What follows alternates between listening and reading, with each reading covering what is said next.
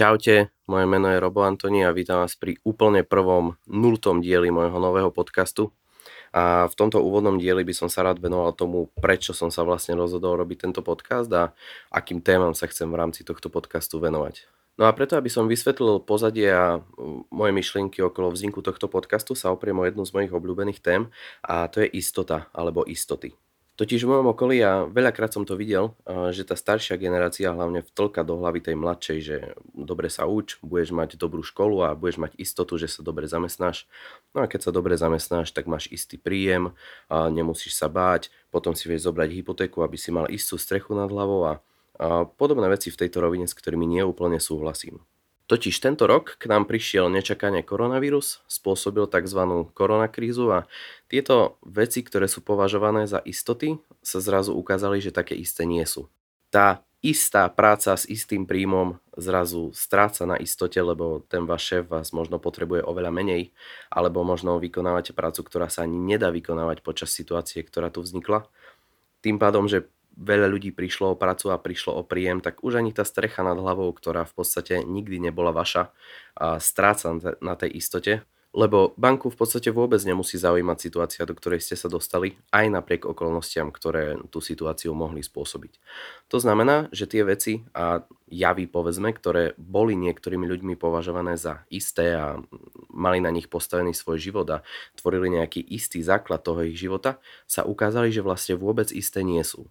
Čo teraz s tým? Tak ľudia sa rozdelili na samozrejme veľa skupín, ale jedno z tých rozdelení vzniklo to, že sú ľudia, ktorí plačú a čakajú, že im príde nejaká pomoc, či už od štátu, alebo možno od nejakej mytickej bytosti, ktorej zverujú do rúk svoj život a čakajú, že sa všetko tak nejak na dobre obratí a obvinujú štát, obvinujú svojho šéfa, obvinujú ľudí na okolo. No a tá druhá skupina ľudí sa spolieha na to, čo považujem aj ja osobne za istotu v našom živote. No a to, čo považujem za istotu v našom živote, to sú naše schopnosti a naše zručnosti. To znamená, ak som napríklad skvelý obchodník, viem dobre rozprávať s ľuďmi cez telefón, viem zvládať obchodné stretnutia aj osobne, tak ma nemusí až tak bolieť, že som stratil povedzme 90% objednávok, ktoré som mal potvrdené a klienti si zrazu rozmysleli, že tú službu až tak nepotrebujú a že to s tou zmluvou až tak nemysleli vážne, lebo viem, že aj napriek situácii som schopný sa o seba postarať, som schopný vytvoriť nový potenciál, som schopný osloviť nových ľudí a zabezpečiť to, že možno nebudem mať úplne zachovaný ten štandard, ktorý som mal pred touto situáciou, ale nespadnem na úplné dno a možno dokonca, ak sa toho chytím správne a z dobrého uhla, tak narastiem. Ale nemusím byť len obchodník, môžem byť úplne ktokoľvek, môže ma zaujímať príroda, môžem milovať prechádzky v lese a vďaka tomu poznám, ktorá bylina ako pôsobí na ľudský organizmus, v čom vie byť užitočná, budem vedieť tak super poradiť svojim známym ohľadom ich zdravotných problémov, že si z toho budem vedieť urobiť nejaký vedlejší príjem a ešte aj pomôžem veľkému množstvu ľudí. To znamená, že každý z nás má niečo, čo ho veľmi baví, alebo v čom je veľmi dobrý, alebo ideálne niečo, čo ho veľmi baví a zároveň je v tom veľmi dobrý, čo vieme nejakým spôsobom premeniť na príjem, vieme si z toho urobiť ďalšiu pomyselnú nohu, na ktorej budeme stať a urobíme ten svoj základ, tú svoju v úvodzovkách istotu v živote oveľa stabilnejšiu a odolnú voči situáciám, ako prišla napríklad tento rok. Nie je to tak dávno, čo som sa takisto spoliahal na nejakú ilúziu istého príjmu a mal som nejakú prácu, kde mi každý mesiac pípli naučiť nejaké peniaze. A mimo iné tam bol problém ten, že práce bolo stále viac a viac a peňazí stále menej a menej, lebo moja výplata a moja finančná situácia závisela len a len od nálady môjho šéfa a tá jeho nálada bola naozaj veľmi premenlivá.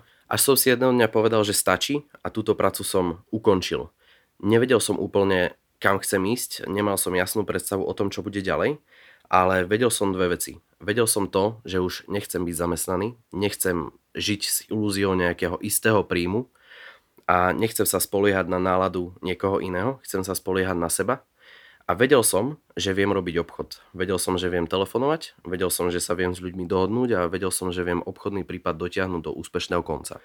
No a s týmito dvoma predpokladmi alebo s týmito dvoma informáciami som sa začal obzerať, aké sú možnosti a začal som hľadať, že čo by som teda robil ďalej a kam sa ďalej posunúť. V tom danom bode som stretol človeka, ktorého som už poznal z minulosti a zrazu sa nejak naše cesty spojili a tento človek mi dal ponuku pracovať s tým na jednom projekte práve na pozícii človeka, ktorý telefonicky komunikuje s ľuďmi a zabezpečuje nejaký prvý kontakt a zabezpečuje štart toho obchodného procesu. Túto ponuku som prijal hneď na prvom stretnutí a vedel som, že do toho chcem ísť a dodnes som rád, že som tak spravil a dodnes som tomu človeku vďačný, že mi túto ponuku dal a myslím, že ho spomeniem ešte veľakrát nielen v rámci tohto podcastu. No a pustil som sa teda do tejto práce a vedel som, že toto je presne začiatok tej cesty, kedy budem môcť byť sám zodpovedný za to, koľko peňazí zarobím, budem môcť sám prebrať zodpovednosť za stav môjho účtu a za moju finančnú situáciu. A práve vtedy sa ten mýtický istý príjem stal naozaj istým príjmom, lebo som vedel, že naisto zarobím len to, čo si poctivo, kvalitne odmakám. Dať výpoveď z práce bolo pre mňa teda extrémne oslobodzujúce a bol to obrovský krok vpred. Ja som vďačný tomu malému množstvu ľudí, ktorí boli okolo mňa a aj práve vďaka ním som bol schopný tento krok spraviť a vykročiť na túto novú cestu. Jednoznačne to nebolo vždy ľahké a bolo veľa situácií nových, ktoré som musel zvládať a s ktorými som sa stretol prvýkrát v živote. Veľmi veľa som sa za tú cestu naučil, veľmi veľa mi dala a presne o tom chcem, aby bol tento podcast. Podarilo sa mi totiž spraviť jednu úžasnú vec a to je to, že robím veci, ktoré mám rád a teda aj keď pracujem veľmi veľa, tak nemám pocit, že pracujem a nemám chuť utiesť od tej práce. A ja si myslím, že takýchto ľudí nie je málo, ktorí majú víziu takéto niečo spraviť a možno nevedia úplne ako. No a práve preto sa chcem podeliť o tú moju cestu, podeliť sa o situácie, ktoré som musel zvládať, čo mi ich pomohlo zvládnuť, čo ich spôsobilo, pozrieť sa na nejaké zlomové body, ktoré mi úplne zmenili pohľad na život a podnikanie ako také a tak celkovo priniesť nejaký môj náhľad na tento život človeka na voľnej nohe, alebo freelancera, alebo podnikateľa, alebo nazvite si to ako chcete. Podstatné je, že je to život človeka, ktorý sa rozhodol neodovzdať zodpovednosť za svoj život a za svoju situáciu do rúk tretej strane, ale rozhodol sa túto zodpovednosť zobrať do svojich rúk a užiť si takto dobré ovocie a tak tie dobré výsledky, ako aj zvládnuť tie ťažké situácie, ktoré s týmto samozrejme prichádzajú. Takže ak takto zmýšľate, alebo ak takto možno chcete zmýšľať, tak presne pre vás je tento podcast, presne pre vás je Grind Time.